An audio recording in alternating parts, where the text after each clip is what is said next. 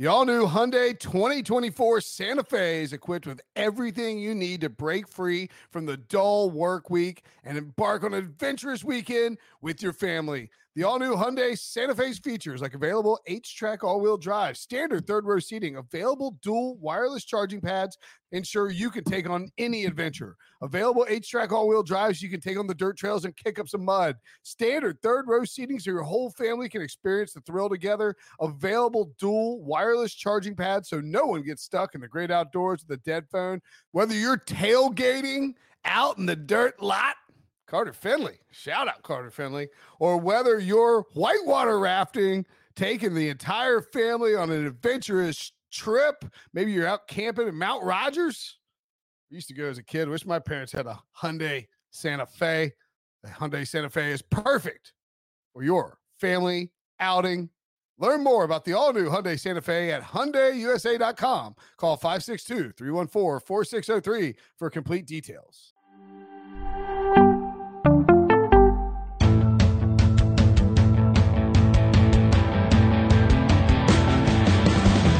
What's up, everybody? Welcome to the Pick Six Podcast, C B S Sports Daily N F L Podcast. I'm Will Brinson. I'm your host. If you are listening to the podcast, it is Thursday, March thirty-first. If you are watching the podcast live on YouTube, it's one o'clock on the dot. Suck it to all the haters out there who didn't think we could start on time. Just kidding. It is Wednesday, March thirtieth at one p.m. Eastern. We are live on YouTube every day, Monday through Friday at one p.m. Occasionally, it'll be started a little bit later. Today's sort of a newsy, nuggetsy, notesy type of day. There's a bunch of stuff floating out there. It's just, you know, you come out of the owners' meetings and all the coaches and G Ms are talking for the first time.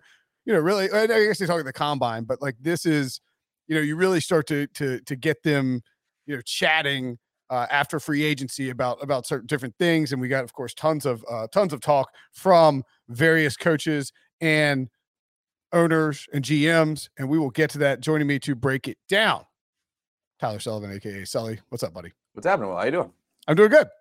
Um, yeah, we'll just dive right in. We'll just sort of let's do it.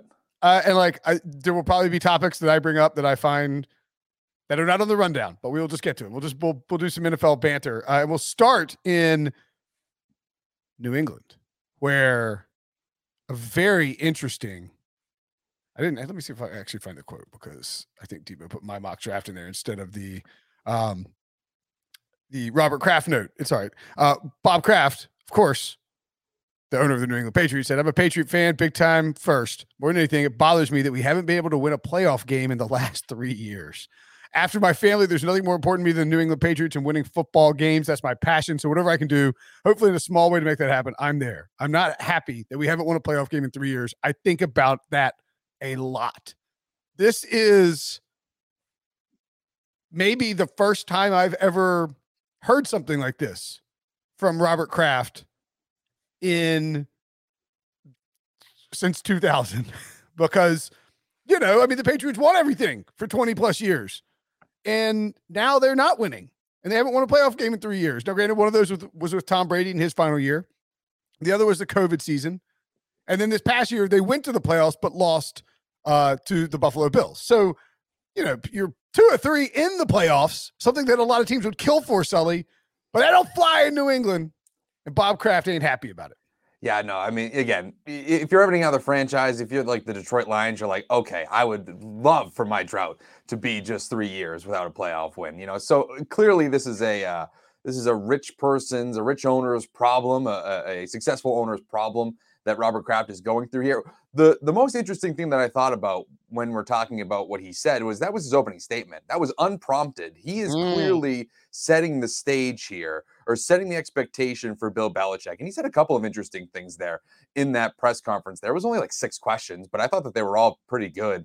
And, you know, it looks like he's setting the bar for what New England's season is going to be, setting the bar for Bill Belichick. And a lot of it has to do with getting to the postseason and winning a playoff game. You were able to kind of get back there last year. You were able to find the quarterback in Mac Jones. And what we've seen from these young quarterbacks in year two is they take that next step.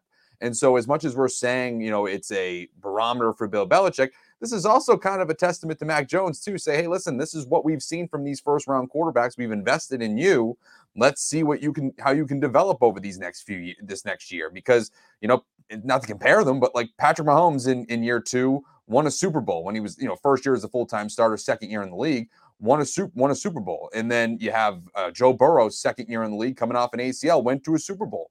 I mean, the bar is set pretty high for these guys. And obviously Kraft's not saying go to a Super Bowl, but you do have to get to the playoffs and you do have to win. Yeah, it's, and I guess that's not an unreasonable request. Um, the, you know, the, you can, you can, I mean, like you can ask, you can want coaches to go to the Super Bowl or go to the playoffs and win playoff games. And that's sort of like what happens in the N F L. I guess, I guess the deeper question is like, what happens if they don't?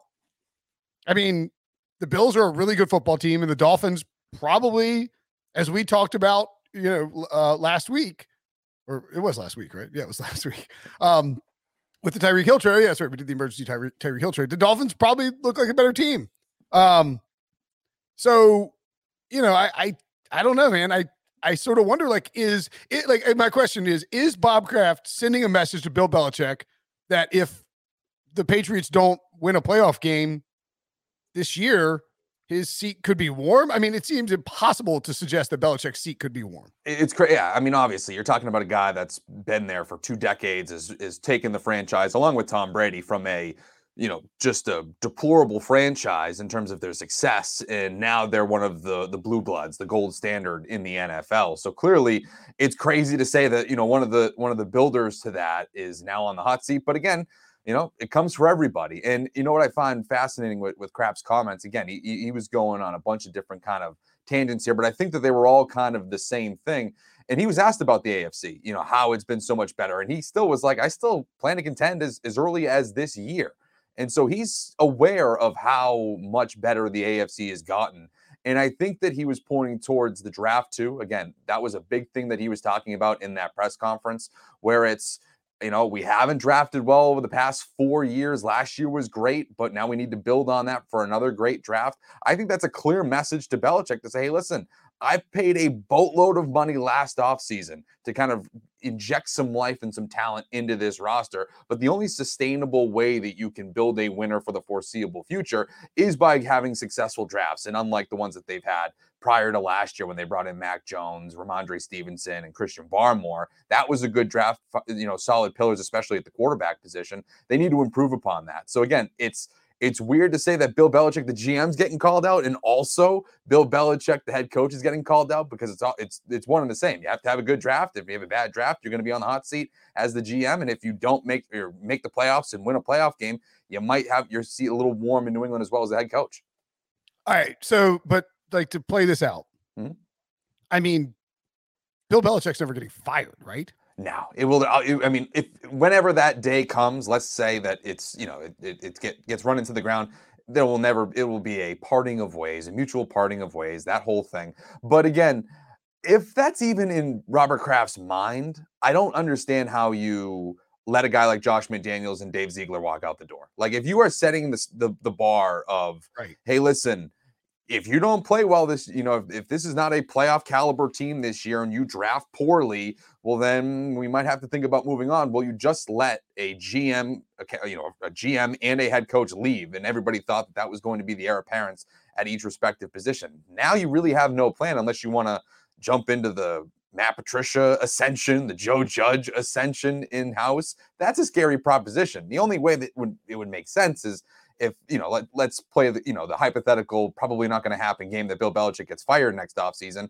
Do you t- talk to Sean Payton? Like, is he somebody mm. that you go into and say, listen, we need to develop Mac Jones. You're, you're great on offense. Let's see if you can help this quarterback out. That's possible. But outside of that, they really, you know, Kraft has really not left himself many great in-house options like he had with McDaniels. Again, like, I mean, I don't want to keep asking, like, I feel like I'm beating this into the ground, but there's no, I mean, I I have just always been under the impression that Bill Belichick is going to coach until he is done coaching the Patriots, and then he's going to walk away, and then Bob Kraft is going to f- hire somebody else, uh, assuming that, you know, or Jonathan Kraft will, if, you know, if, if he's taken over.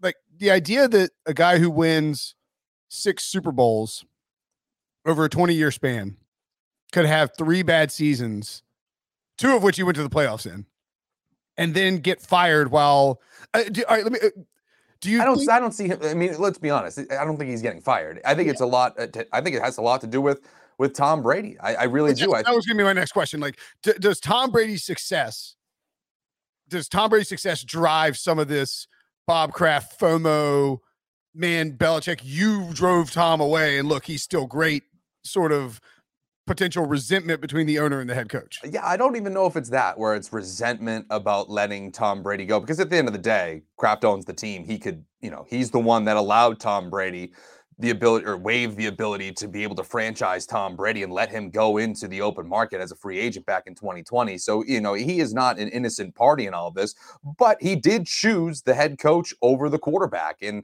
if that coach is making him look bad after that decision where it just hasn't worked out, meanwhile, Tom Brady is having on-field success, winning a Super Bowl, taking Tampa Bay to the playoffs every year, that does, again, make you look bad in your decision-making as the owner. Again, I don't think that he's going to let Bill Belichick go just because of that, but I clearly think that he wants to see some sort of improvement there, whether it, you know, and, and it really does start with the draft, in my opinion, because if there is a promising young core around this team, unlike what we've seen in years past, especially the last four prior to twenty twenty-one, there's really no hope to try to get this thing turned around. For years, the Patriots would make fun of teams doing what they did last offseason, spending a boatload of money, all this guaranteed dollars.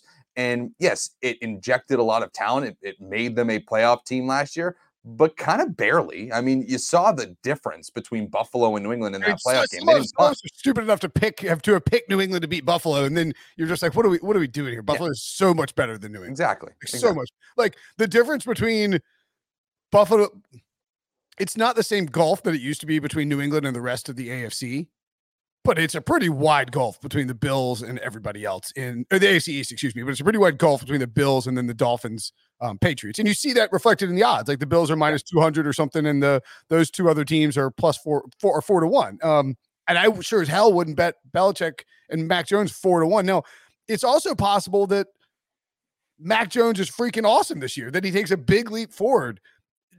But then you look at like they're just there aren't any weapons around him. Well, see, that's not even my biggest concern, to be perfectly honest with you. I, I think that there are enough weapons from if Mac Jones takes a leap. All of those guys around him could be made better. Hunter Henry had a good year in the red zone. If Jonnu Smith gives you anything more than what you got last year after all the money you gave him in the offseason, that's an interesting pairing at the tight end positions. They formed a connection, Mac Jones and Kendrick Bourne did. You can make a case that they, if, if Mac Jones elevates, that that offense, again, will be much better. The, the talent will look better on paper. But for me, the who's biggest... Calling, who's, calling, who's calling? And then the other thing, we talked about this on Tuesday's podcast, but, but I want to circle back with you because you yeah. know the Patriots as well as anybody. Um, the you know Belichick said that he's not going to have an offensive or defensive coordinator this year, and he can always change his mind. He can do whatever he wants. I, I'm not that big into titles, he said. And then he also was asked about who's calling plays, and he said, we don't have to call any plays for a while, so don't worry about it. Basically... My theory was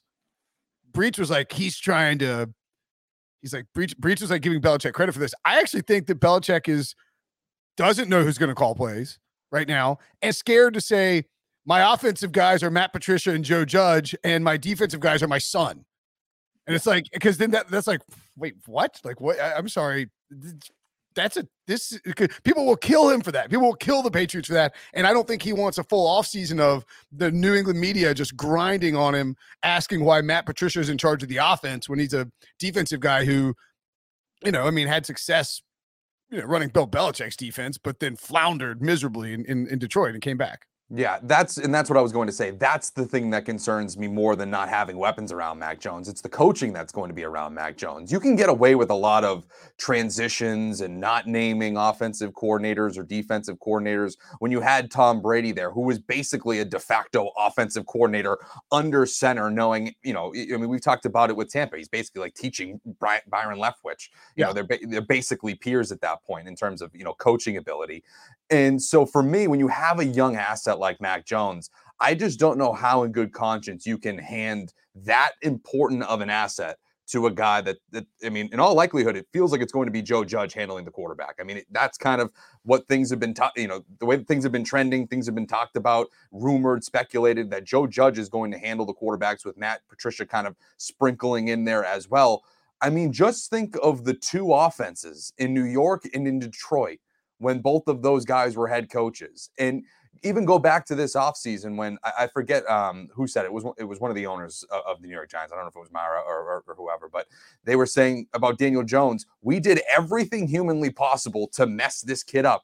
And in that includes hiring Joe Judge as the yeah. head coach. Yeah. And so when you're talking about a first-round quarterback being absolutely ruined in Daniel Jones, you're now handing that guy to to Mac Jones. To me, that's just extremely worrisome uh, for his development there. I mean, well, if, I mean you're te- it, if you're but, telling me really quick, yeah. if you're telling me that you're going to have this, you know, what we saw in a foot, I think it was a Football Life with Bill Belichick, where he's sitting down in the room with Tom Brady, having these one-on-one meetings and developing, developing him as he goes along. Then sure, I'd be interested to see how that goes with Bill Belichick. But if you're telling me we're handing it to Joe Judge or Matt Patricia, that scares the crap out of me. I mean, and, and again, like, even aside from the fact that, you know, Matt Patricia was defense, was always been defense, and Joe Judge was specialty, has always been special teams, like the optics of giving it to two abject failures of head coaches who have never coached offense before, it reminds me of when, and Debo, you, I'm sure you remember this, when Andy Reid fired Sean McDermott because Sean McDermott couldn't live. Jim Johnson died. Sean McDermott took over the Eagles defense. And when it didn't work out as perfectly as they needed it to, he fired Sean McDermott, which ended up being a disastrous decision because McDermott was great in Carolina, is now a great head coach in Buffalo. And he hired the offensive line coach, Juan Castillo, to be his defensive coordinator. I mean, surprise, surprise, it turned into a disaster. Debo, you, you of course, remember that, right? I remember that. Yeah, bad move by by Big Red. Yeah. And I mean, I think that's what ultimately led to Andy Reid's downfall in in in, in Philadelphia. And so, like, I really do think that's why Belichick doesn't want to name doesn't want to name names. And I just don't understand, you know, again, it, it it's the, the naming, you know, titles and everything. Like, they have done that in the past, but it's been very clear who the offensive or defensive coordinator was. It was Matt Patricia. Usually it was like he waits a couple of years and then he ascends to that title. But we all know he's the one that's calling plays. Same thing even happened with Josh McDaniels. And, you know, right, even going back to last year, I know it's kind of a little bit more murky with Steve Belichick and Gerard Mayo, and you You don't know who's running the meetings and calling plays on Sundays, but at least you have a somewhat of a two-headed monster of kind of who is running things a little bit, especially on game days. You know that Steve Belichick is calling the plays. It seems like during the week, it's a little bit more Gerard Mayo.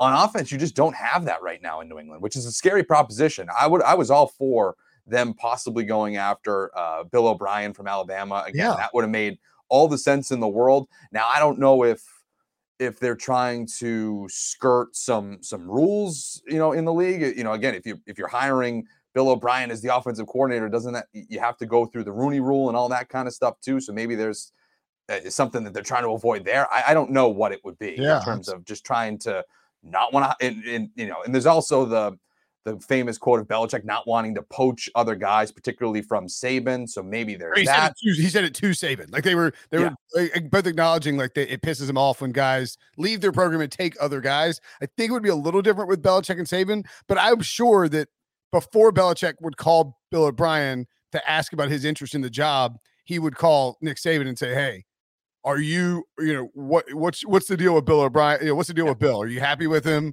Do you, you know, do you want him to continue there? I'm looking for an offensive coordinator, but I want to check with you before I reach out to him." Yeah. And, and, you know, the same thing was, you know, again, I'm not saying I wanted Adam Gase, but at least you're talking about somebody who would have had, in theory, the title as offensive coordinator. Even if they promoted Nick Cayley to tight end. Plays. Sure. Right. Even if, yeah, exactly. There's really nobody who has experience calling plays right now. Even if you promoted Nick Cayley, the tight ends coach last year for New England, as the offensive coordinator, I think we all would have been, all right, well, that's a little weird. You know, he's a little unexper- inexperienced, but we'll see what happens. He worked under Josh McDaniels, obviously under Belichick. We'll see how that goes. You know, it's not out of the realm of possibility that he's any good, so, but they just haven't done that. And the fact that it's so bungled up right now, again, it's it's March. It's just about to be April here. We have plenty of time between now and the start of the season.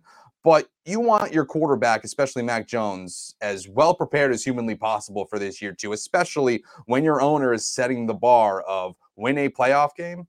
Or, you know, we don't know what that or else is, but he's setting the bar as to win a playoff game. You would think that you would want to have things lined up a little bit more. Yeah, it's, I mean, I, I from a thirty thousand foot national perspective, or whatever the hell you want to call my opinion. Um, guy sits in chair and watches football. It, it, it's very, it's very confusing and concerning, and just so out of character. Not having the titles is not out of character for Bill, Bill Belichick, because he he did this, I believe, after McDaniels left for Denver the yep. first time, um, and then he may have even. I don't think he did it after Charlie Weiss left. I think.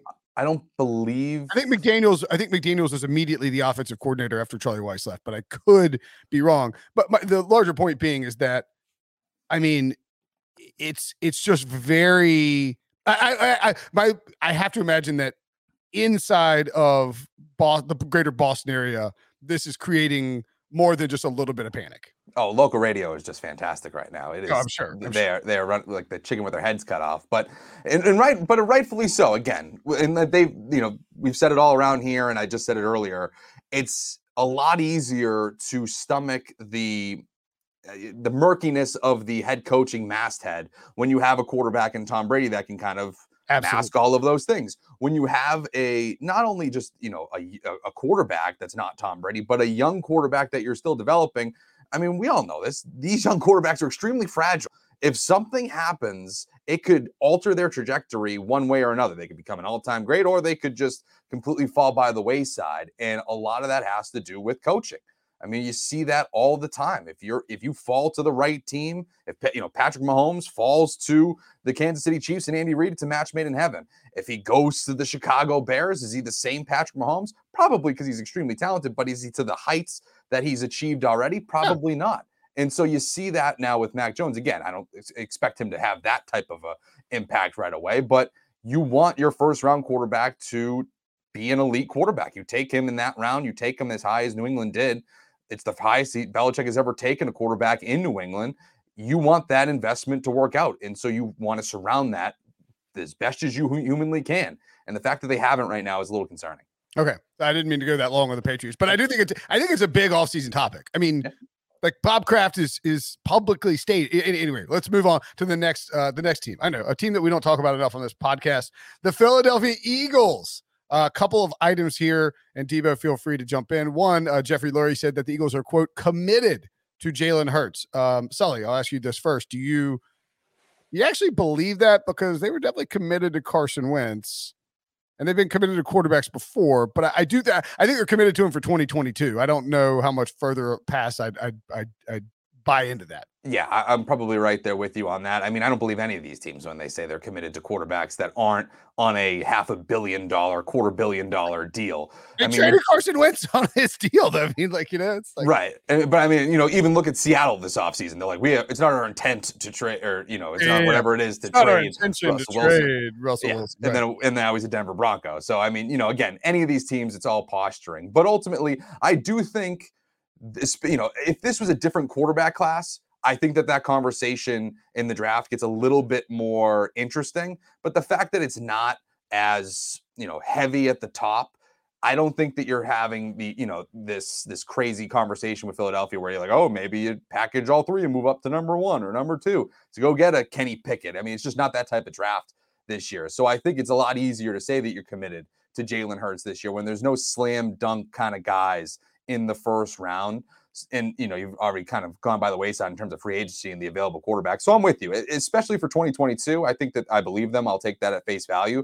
But beyond that, if you have a, a, a kind of an abysmal season with him and he takes a step back, then then you got to reevaluate. Yeah, I agree with that. Uh, Debo, your thoughts on the commitment to uh, to Jalen Hurts here?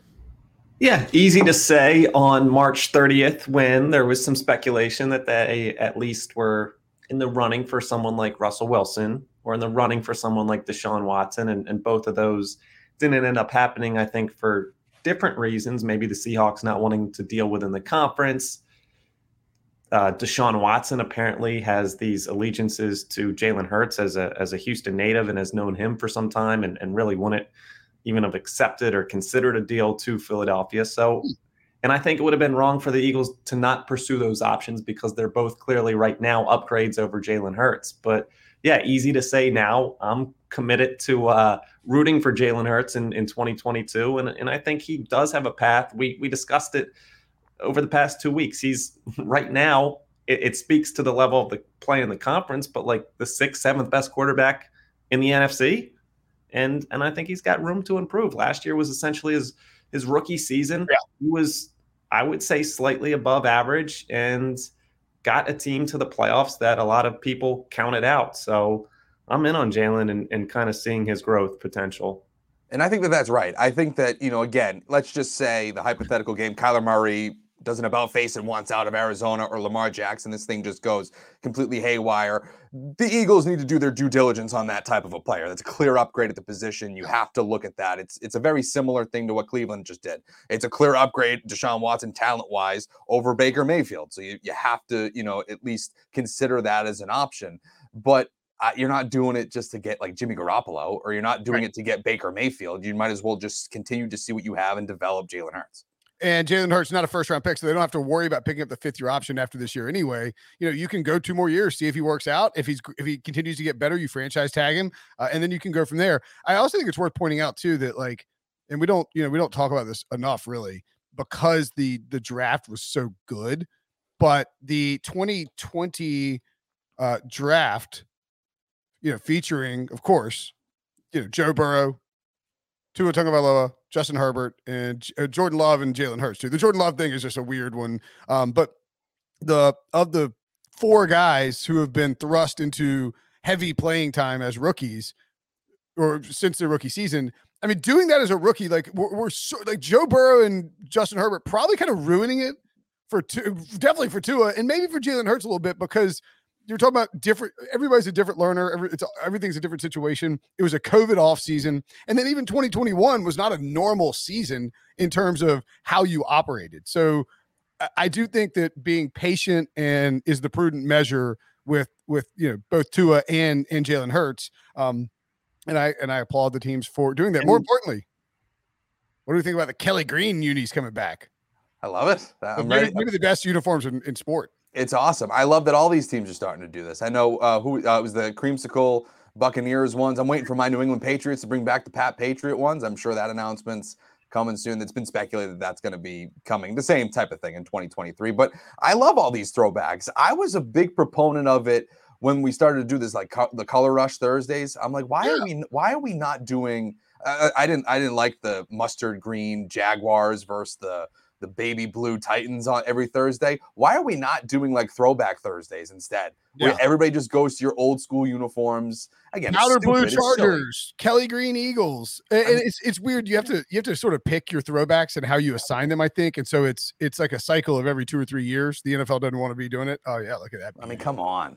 I mean, that's Rand, great. It's just gorgeous. Uh, Debo, how excited does this make you? I, I have to assume this is maybe more important to you than the Jalen Hurts news. Clearly, clearly. You know, uh, my weekly jersey that I wear on a, on a weekly basis is the ninety-five ninety-six Kelly Green Mike Mamula jersey. Um, I don't know if I'm like in the market to, to upgrade just because I guess Devontae Smith would be the pick.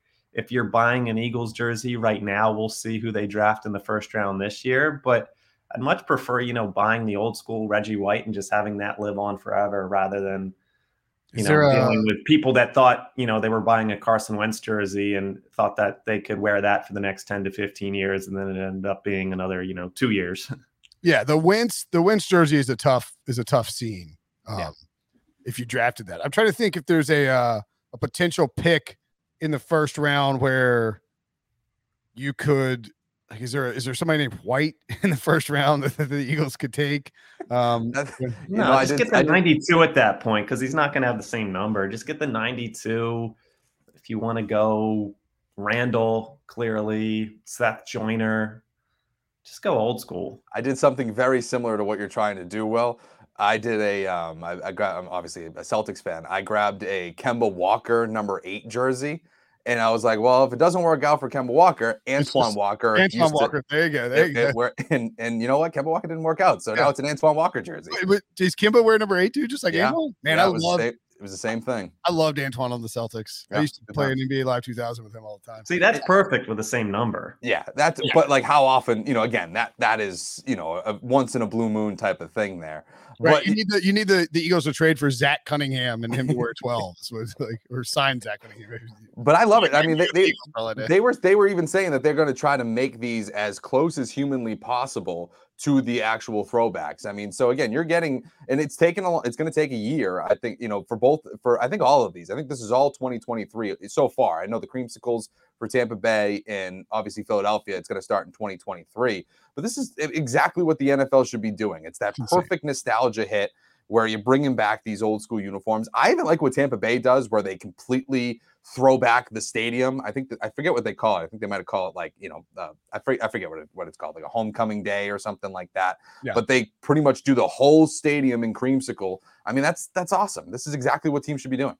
Uh, one more before we get to a break. Uh, Lamar Jackson tweeted out on um, Wednesday morning, "I love my Ravens. I don't know who the hell putting that, putting that false narrative out that I'm having my having thoughts about leaving. Stop trying to read my mind." And then a like an eye roll smirk emoji. I think that's an eye full eye roll emoji for when it's on Twitter. I mean, it's uh, basically the the buzz was that, and it, he made me taking this firing the shot. Uh, people added me apparently.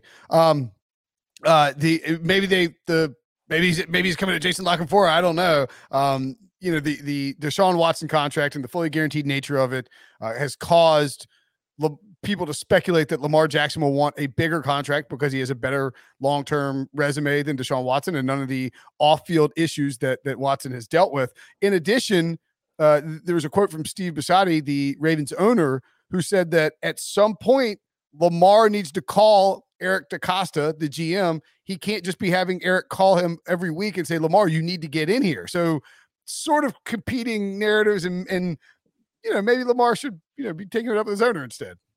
Yeah, I, I think that this is an interesting conversation. Again, you know, we've talked, you guys have talked about this a bunch where, you know, he doesn't have an agent, right? So it's it's kind of a different type of negotiating that we're going to be seeing. It's not going to not going to be that traditional here with him. And and I think Lamar is, I, I mean, I understand why, you know, they like, "Hey, come on in, let's get this thing done."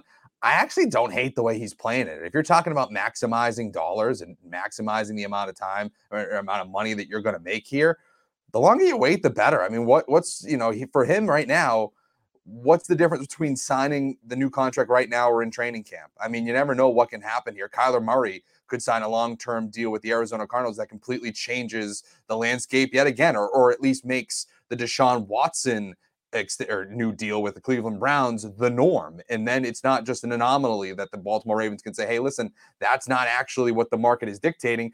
He can wait till training camp or whatever and say, "Hey, listen, you know, Kyler Murray might have got that deal too, and and so hold on now, I'm I'm better than both of those guys, or I have a better resume than both of those guys here." So, you know, it's a little bit unorthodox, but again, it, it's unorthodox because it's not an agent. There's not that traditional dance that everybody's used to. I don't mind the way he's playing it right now.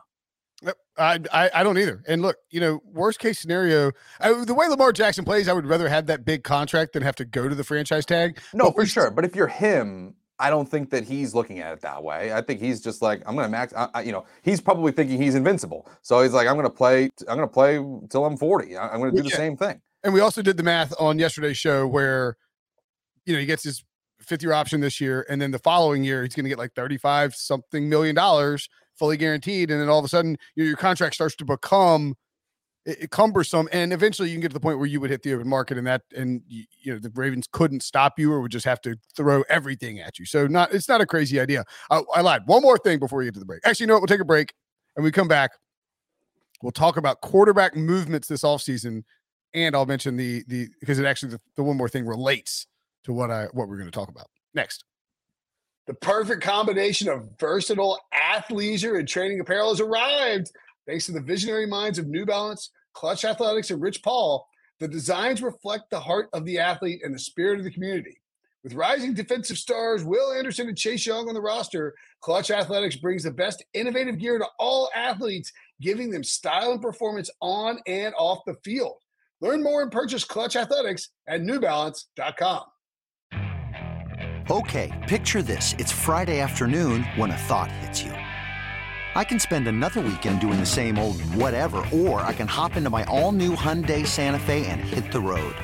With available H Track all-wheel drive and three-row seating, my whole family can head deep into the wild. Conquer the weekend in the all-new Hyundai Santa Fe. Visit Hyundai U S A dot com or call five six two, three one four, four six zero three for more details. Hyundai, there's joy in every journey. So Roger Goodell did his annual owners meetings thing where people ask him questions and he doesn't actually say anything. And, you know, if you want to be a big J journalist, you got to get your question asked. Uh, there were a couple of new faces, though, asking questions, including a Houston Tech. Uh, did you watch it? Did you see the? No, I didn't see it. Okay. I saw clips on, on Twitter, but that was it. The guy, so there was somebody trying to ask him. I don't even know. I'll, I'll see if I can find it. I don't even know who it was. I didn't, I'd never, I never, I'm not trying to be mean. I just never heard of him. Um, and he, but he raised his hand and got, um, got a, got to ask Goodell a question, and he was trying to ask Goodell, will you circumvent, you know, would you be willing to, uh, like, so Deshaun Watson got a million dollars for this year under the auspices that if he is suspended, the N F L wants to be able, or that, that, that he won't lose a ton of money because uh, it was Brooks, uh, Brooks Kubina, who is a Texans beat writer for the Houston Chronicle. I, I, I just never met him, I don't think. Um, and, uh, and he, he, he like kind of stumbled through the question, honestly. And he didn't, uh, Goodell, he asked the, he asked the question. He's like, could you, would you be willing to um, take a look at the contract of a player who was being, and Roger Goodell was like, I, I don't understand your question. And so they like, it, it, it was, it was asked really poorly. And he stumbled yeah. through it. And eventually Goodell kind of answered it, but he, Deshaun Watson's name never got mentioned, nor the contract details. But Goodell was like, this is the personal conduct policy. We can basically do whatever the bleep we want, you know? And um, it's true. You can, the N F L can, and I don't think with the personal conduct policy, there's actually any maximums, or there's no minimum, you know, with the, with on-field fines for stuff you do, there's a, a max you can fine somebody, right? You yep. can't fine somebody five million dollars for dirty hits. Yep. Um, For off-field stuff in the personal conduct policy, I don't think there are maximums. And it actually reads, um, depending on the nature of the violation of the player's record, discipline may be a fine, a suspension for a fixed or an indefinite period of time, a combination of the two, or banishment from the league with an opportunity to reapply.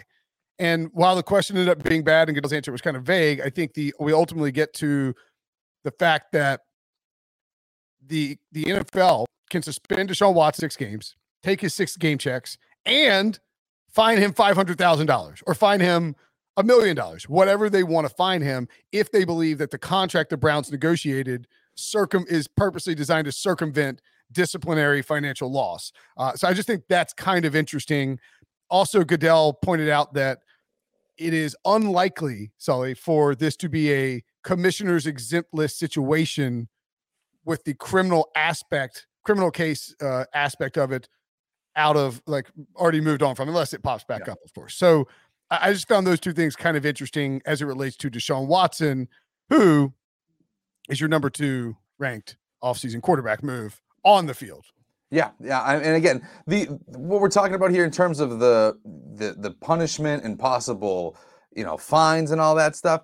I mean, you know, even if they fine him like a million dollars or something like that, like wasn't that, I was trying to look it up really quickly. Wasn't that Brady's fine for Deflategate? Wasn't that like the biggest in been. N F L history or whatever? So like, you know, even if, even if like they fine him that much, it's one, yeah, one, oh, he did. The Patriots paid the million dollars. Yeah. But like, it's not like the, it's not like he's going to get like the biggest fine in N F L history. They're still circumventing it in some way. It's just a matter of how much are they circumventing that possible suspension and, and missing out on money in terms of game checks and all that stuff.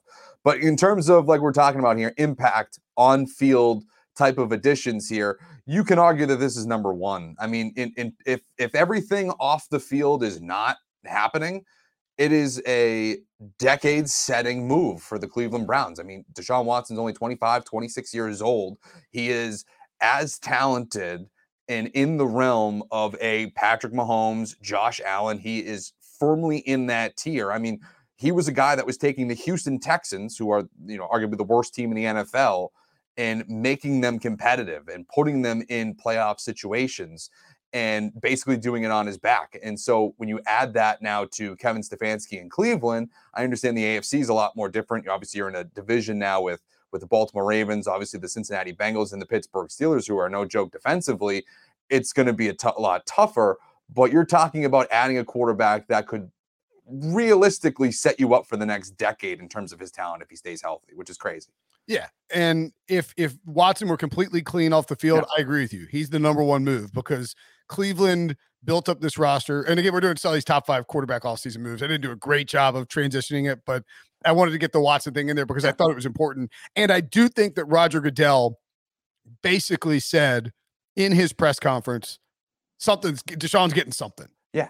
Of course, like, and, like and he, that's and that's what takes it to number two. And I think we talked about it too, even you know, grading uh, moves, whatever it was last week, where I gave the, the Browns like a B plus because there's so much risk here for the franchise. When you talk about the compensation that they gave up, three first round picks, you're losing your best cracks at franchise foundational players for basically the next half decade. And if all of a sudden you're gonna lose out on, you know, I don't know, a half a season. Probably not a full season, but if you get like six games or something like that for Deshaun Watson this year, you know, Jacob, Jacoby Brissett's a good quarterback and everything, but I don't think he's going to lead you to six and oh. I don't think he's going to, you're lucky if you're hovering around five hundred at that point, especially, you know, depending on who they play, if they have division games early. I mean, Cincinnati's going to be cooking on all cylinders. Same thing with Baltimore, Pittsburgh, yeah. You never know. Like that's not going to be easy for them. And in turn, those picks going back to Houston are going to be that much better, you know, or at least for twenty twenty-three. So there's a lot of risk there in terms of the money that you gave them, the, the draft capital that you gave up. If things go just a little bit sideways, I mean, we almost felt that last week where there was another, what you know, another county was coming out with another, oh, yeah. you know, another case around. If something else sprouts up here, this thing has the chance to completely go nuclear. Yeah. And look, the N F L has, again, full authority to do whatever the hell it wants to do. If if the N F L believes that, you know, I don't know, eighteen of these plaintiffs are, you know, have, have no case, but four of them were, you know, and like it's Mary Jo White will be handling it. And Roger Goodell, man, talk about like he in the twenty twenty C B A, they made such a big deal out of getting Goodell's authority out of the way. Like, this is too much. It's crazy how he's in. And, and owners are like, yeah, suckers. That's right. Yeah, get all worked up about that. We're like, we're going to, don't worry about us slipping these gambling rules in here and, and all this other. Like, hey, we're going to give you weed and Roger won't be in charge of discipline anymore. How's that sound? And everybody's like, yeah, we won. It's like, by the way, we still have franchise tags, salary caps, and, um, and, you know, and, and, and everything's designed to, to work for the owners. At any rate, um, I think Goodell's kind of dodged a bullet on this one because he's not in charge of it. Like Mary Jo White is, and Mary Jo White is not going to be soft on a guy with twenty-two, uh, like uh, acu- twenty-two different accusations of sexual assault. If if even like a quarter of them, or even like an eighth of them, have appear to have some, you know, some teeth to the to the allegations, she's she's not going to be like, oh, let's just suspend this guy two games, you know, because then the then the N F L looks stupid. You know, they, they he could get suspended for a full year. Yeah, like that's not that crazy.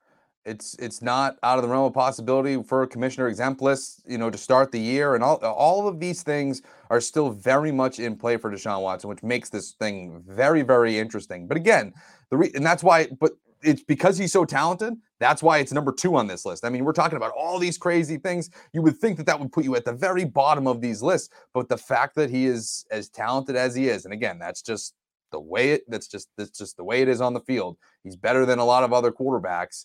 This is a move, if everything, if Cleveland lands on their own two feet after this whole thing, you might have set yourself up for the next decade with this quarterback. So that's why it's number two. It's not number one for all the reasons that we're talking about. But from the sheer talent on-field standpoint, I mean, you're talking about Kansas City, Buffalo, and that's really it. Everything else is a conversation in terms of how talented you are at quarterback. Yep, I agree completely. Uh, Matt Ryan, to the Colts, number five. Uh, look, I gotta be honest. You, or I guess you, you, uh, Dejani was disrespectful of the Matt Ryan thing, but you weren't high on it either. I think Matt Ryan should be number three on this list. Okay. Five is too low. Matt Ryan still has a lot of good football left in him. And as Jim Irsay pointed out, um, in, in, uh, in a way that ultimately, like he really slapped Carson Wentz in the face. I mean, it was pretty, like, uh, you know, he said, he said that, uh, I think he said that it was just time to move on. Like we have to run away as fast as humanly possible. Yeah. He said, he said, I think, I think the worst thing you can do is have a mistake and try to keep living with it going forward. Irsay said via the Indianapolis Star. For us, it was something we had to move away from as a franchise. It was very obvious that that what he's talking about is Carson Wentz. I mean, God, you think he hates Carson Wentz or what? I mean, um, that is just unbelievable. You, you you do not see owners be that blunt about a player. I mean, you know, I don't think he specifically named him, right? It wasn't like, but he never I mean, said he won't say his name. I bet he hates Carson Wentz. He also then said, no disrespect to Jacksonville, but I mean, they're the worst team in the league. You play well and hard for the first quarter or so, and they're looking to go to the locker room and clean it out. I've never seen anything like that in my life. You say, my God, there's something wrong here. It needs to be corrected. I think we feel like we did. Uh, and they said, and then he, again, didn't it, will not say Carson Wentz's name, added, your guy's got to pick you up and carry you through Jacksonville. He has to do it. Not an option. Has to. No excuses. No explanations. Woo! I mean, just an added, uh, oh, hold on. Here we go. Oh. A little bit more. You search for the right chemistry with any team. In football, it's as important as any sport that there is. If that chemistry is off, if it isn't there, it can be extremely detrimental and lower performance to a degree that is stunning and shocking. He added, for us, the fit just wasn't right. I don't know why. A lot of times you don't know why, but you know it isn't. It was important for us to move in a different direction. My goodness gracious. Now, he also Uh, then added on Matt Ryan, I think it was really quite remarkable and a great tribute to Chris, talking about Ballard, the G M, to generate strong trade interest and get the deal done with Washington. I don't lose the fact that it was a pretty big blessing from the football gods, where we were and where we could be if things didn't don't materialize to that level. You end up cutting Carson and we'd get nothing. And then you, you know, the Matt Ryan trade. I like, I just think that for and part, the other reason I had, and this is the other reason that I had Matt Ryan, I would have Matt Ryan higher. Yep. Is that Chris Ballard and Frank Reich, if they didn't come away with a like a, a, a an impressive solution to the quarterback problem this offseason, Jim Irsay was Jim Irsay is kind of kooky. I mean, he's obviously a little eccentric. To you know, if we'd call him crazy if he didn't have money, but he's he's rich, so he's eccentric.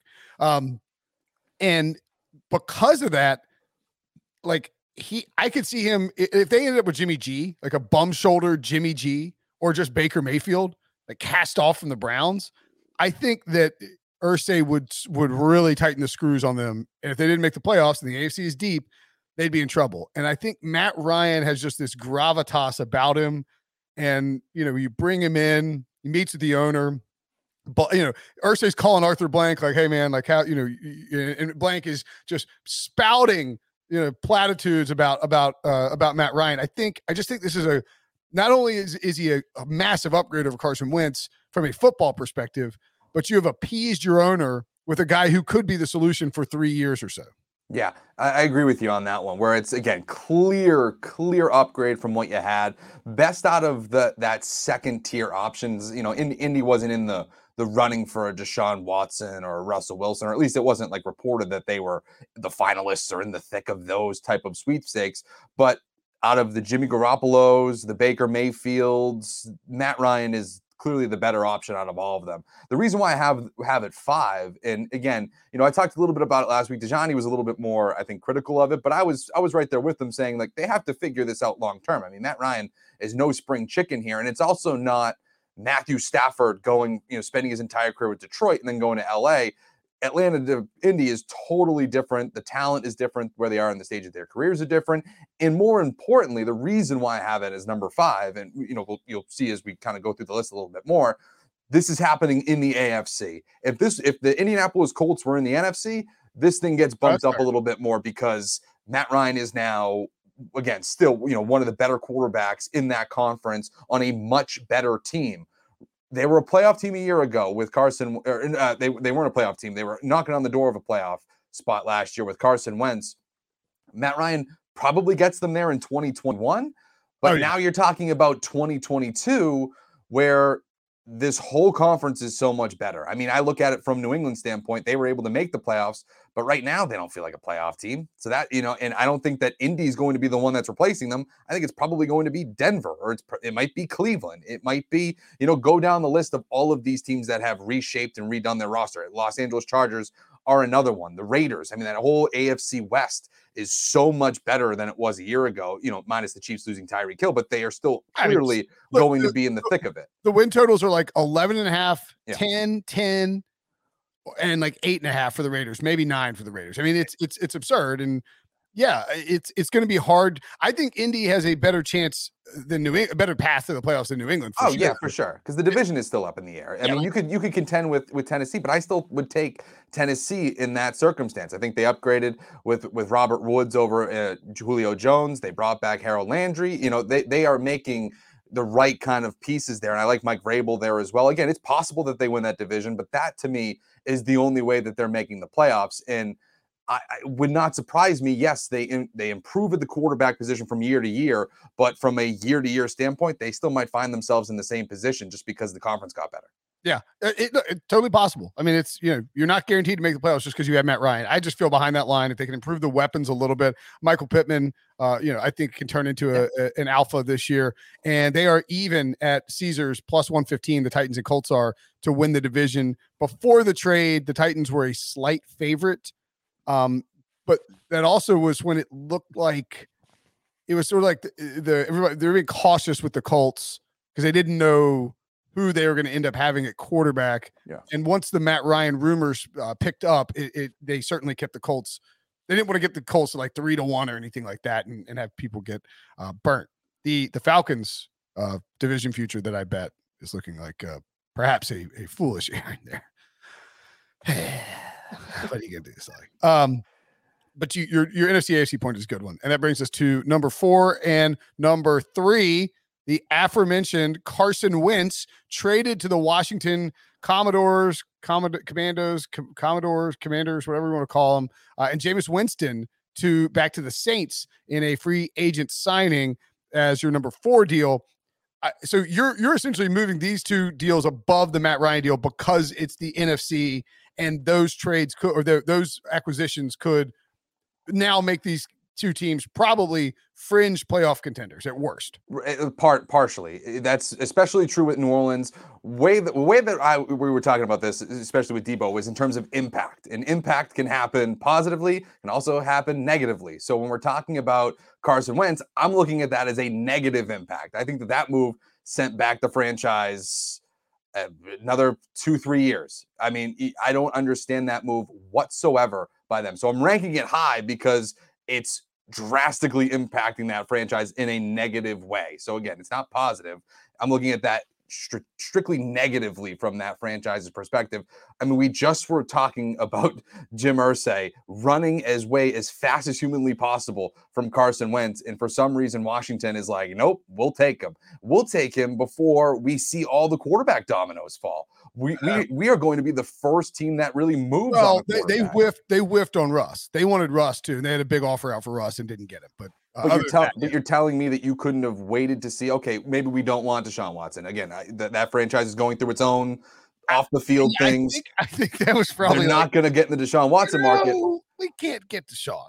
But you can wait and see. Okay, if Deshaun wa- we don't want Deshaun Watson, but Deshaun Watson wants to go to a couple of these places that have quarterbacks in yeah. place. Let's wait and see what happens. I would much rather have Matt Ryan. You could be in that discussion. I would yeah. much rather have Baker Mayfield. You know, I don't know if, you know, Jimmy Garoppolo would, is available right now, but I would much rather have Jimmy Garoppolo than Carson Wentz. I don't understand why they acted so quickly. It felt super reactionary to losing out, like you said, losing out on Russell Wilson, that they had to make a move and they just kind of went super quickly. It's like what Denver did when they lost out on Aaron Rodgers, only they ended up with Russell Wilson as opposed to the Washington uh, Commanders ending up with Carson Wentz. I think that that move sends the franchise back. Again, there is the draft. They can figure that all up. Maybe they they draft the quarterback and he's the answer. But if they are really going with Carson Wentz and that's their guy, I think it sets the franchise back, you know, a, a, a bajillion years. I don't think that they're anywhere close to contending because, again, it's not like you're going like Ryan Tannehill from Miami where it just didn't work out. You land in Tennessee and it works. This is his third stop now. Usually good quarterbacks, they show it in, in, before they hit that third stop. And so for me, you know, I think that sends them back super, super, you know, in terms of competing in what is should be the easiest division in the N F L or one of them. I don't, I don't see them contending whatsoever at all. Yeah. The, your point about the dominoes is actually a good one because they made the move not knowing that Matt Ryan would be available. Like they made the move before gathering all the information, not knowing Baker Mayfield might be available. You know, once you whiffed on Russ, you could have held off and held off and held off and played a little chicken like the Colts did and say, you know what, we don't. And granted, you know, the Colts don't get to do that if if the, if Washington doesn't take uh, Carson Wentz off their hands. But yeah, you get the feeling like the Colts might have been cutting Carson Wentz anyway.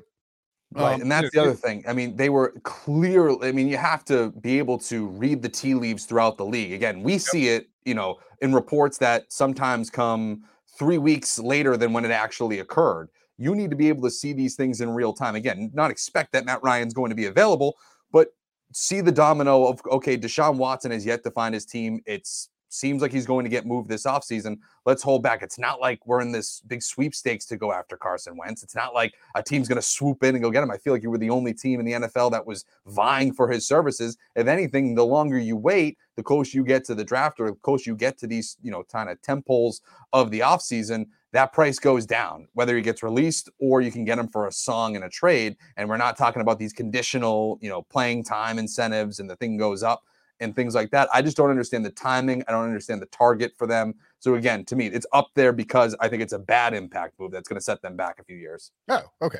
Well, then that that is totally different. So it's a, the impact. It's the impact. Yes. It's not the how much you like it. Uh, no. Jameis, I think. Jameis this- is different. Jameis, yeah. I like that one because. Yeah. Again, we're talking about the, and that's where we're talking about the A F C and the N F C. On, you know, for everything being equal, I think Matt Ryan's clearly shown being a more capable winning quarterback throughout his career than Jameis has in his career. But the fact that you're going back to a New Orleans team where the coaching staff is pretty much the same outside of Sean Payton leaving, you were five and two before you suffered the torn A C L. You had a good touchdown interception ratio. You're in a conference now that is getting worse.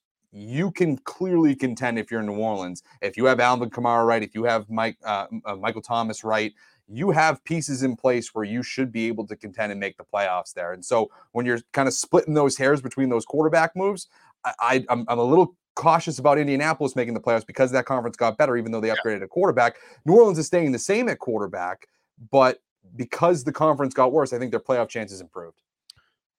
And you know, the, the Saints are a lot, the Saints are like five to one to win the, the division, right? Yeah. Whereas the Colts, so the, I mean, um, let me look real quick. I was uh, looking at this earlier on a different site for something I've got to do later today. I just want to find the, they have uh, win totals and miss or make the playoffs. I'm not going to mention them because it's, again, not, it's not Caesars. And, and look, uh, win totals are not up across the board right now. Either make or miss the playoffs because we don't know the schedule. We know the opponents, but you don't know the order uh, that they're going to be in. And of course, you know, moves are still happening. The Colts, wow. What would you guess the Colts uh, game to- win total is and their miss make playoff number is? Win total, is it is it nine and a half? It is nine and a half, Sully. Nice work. Over is minus one twenty-five, which mm. is...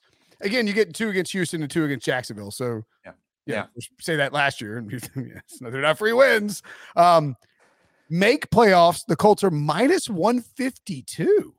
Miss playoffs, Colts are plus one seventeen. That is surprisingly high for me because I think it's going to be tough to get in, as we point out, as a wild card. Right. Um, man, that's an interesting number. You're, bank- you're banking on, again, Tennessee to kind of continue take that step back. And Ryan Tannehill to really, you know, have questions about that future for you to f- feel really good about that pick. And you know, the Saints. What do you guess the Saints' win total is? Hmm. That's probably seven and a half, eight, eight and a half, eight, eight, eight. Plus one sixteen over, yep. And then make playoffs. Yes, is plus one forty-five. Miss playoffs minus one ninety. That's kind of a steep price there. Like I feel like there's, I mean, I, I think the Colts are a better, probably a better roster overall. Yeah. But I think it's probably negligible. Like the Saints probably have a better defense. Both have good offensive lines, um, elite running backs. You maybe you're concerned that the head coach shift will be a problem, uh, but you know, it, it, but the quarterback's better for Indianapolis. I'm, I'm surprised it's that much higher, it, given that it's in the A F C. Yeah, I think that's really again that's that's what it is. It's the, the conference to me is a little is what makes the difference. I was there. saying the, the, the Colts are, are like no. I know, but you're talking about a much easier for, for at least, you know, at least you could have the conversation about winning the division for that's Indianapolis. True, that's true. That's you true. can't have that in Tam- with Tampa Bay there now, especially yeah, and, with Brady. And the A F C West could beat up on each other and, yeah. you know, two teams make the playoffs and then the Colts sneak in as a wild card. You got seven teams going. That's true. That's true. With there's no, you can't really picture the Saints knocking off the Bucks in that division. No. Um, speaking of the A F C West, we'll wrap up with this. Your number one impact quarterback move, Russell Wilson to the Denver Broncos. No brainer. I mean, clear cut, clear cut, especially, you know, like we were saying earlier with the Deshaun Watson off the field stuff, so uncertain. This is a slam dunk. I mean, I've, I've been saying for a while now that I felt like Denver was the latest Tampa Bay before Tom Brady, where all the pieces were kind of there. They just needed to find that quarterback. And if someone shook loose, we all thought it was going to be Aaron Rodgers, then that franchise can go to the moon. The same thing is said here with, with Russell Wilson. They didn't really, you know, they gave up a lot of capital. They gave up some, some, you know, some good pieces in Harris and in Fant, but ultimately I, I think that this is just a, a slam dunk move. Have to do it. I'm fascinated to see how Nathaniel Hackett's going to kind of use Russell Wilson in this offense with Jerry Jeudy, Courtland Sutton, uh, Tim Patrick, I think is still there. Uh, Javonte Williams. J J Hamler. I mean, that is just going to be a very Albert O too. I mean, yep. That's going to be a great offense. I think it's going to be fascinating to see that work. And so again, it's not the long-term play like Will, uh, like uh, Deshaun Watson, because he's, you know, because Russell Wilson's just that much older. But if you're talking about a five-year window, you know, just of straight contending, you had to make this move if you're Denver. I mean, you're looking at a division where it's Justin Herbert and Patrick Mahomes. Those two quarterbacks could run the conference over the next decade. You have to bring in somebody like Russell Wilson to at least fend them off for those, that first half decade. So to me, again, it's a it's a great move. I'm fascinated to see how quickly they can kind of get things rolling here, but it's the number one quarterback move of the offseason by far for me.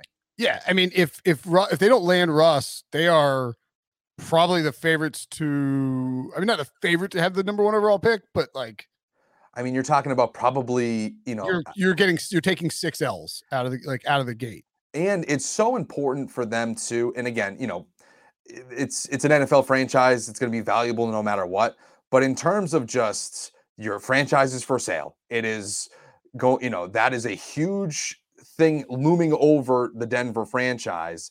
The fact that you are now putting in a legitimate superstar quarterback there, again, it's not going to change it dramatically. Uh, but I think it does. You, but like how? But in terms of the asking price, like is that? Oh, I think it gets, I think I think having Russell Wilson gets them over four billion. Yeah, which okay. is which, as Jason Lockenfora wrote uh, in his recent column, is massive because there are some N F L. He he he thinks there are some N F L owners who are looking to potentially cash out. That you know just. Hey, like we, we can get four billion dollars right, right. and change. Like, you know, we didn't have four billion dollars before we bought this franchise. And now, now we might, um, and they see that number and might think, okay, this is the perfect, like for, maybe this will be the peak of N F L franchise value. You could, one could even argue that like, you know, the N F L, like N F L conspiracy theory that they pushed Russell Wilson to Denver in order to crank up the value of the franchise, or that they were willing to give up whatever, like that, that Broncos people in the Broncos management told George Payton, give up what you got to give up to get Russell Wilson, because that puts a, because not that the Broncos, the Broncos would have fetched a lot of money anyway. Yeah. Blue blood franchise, you know, Elway. Yeah, yeah, all the, the There's you know, so so much Payton. history. So it's, it's yeah. a, it's one of the biggest brands in the league, in my opinion, yeah. for sure. Yeah. And that wasn't going to be, and like a pretty clean, you know, like you don't have like Washington stuff, you know, yeah, or even yeah. you know, you, and you, good market. I think Denver's a great, great market. market, great market.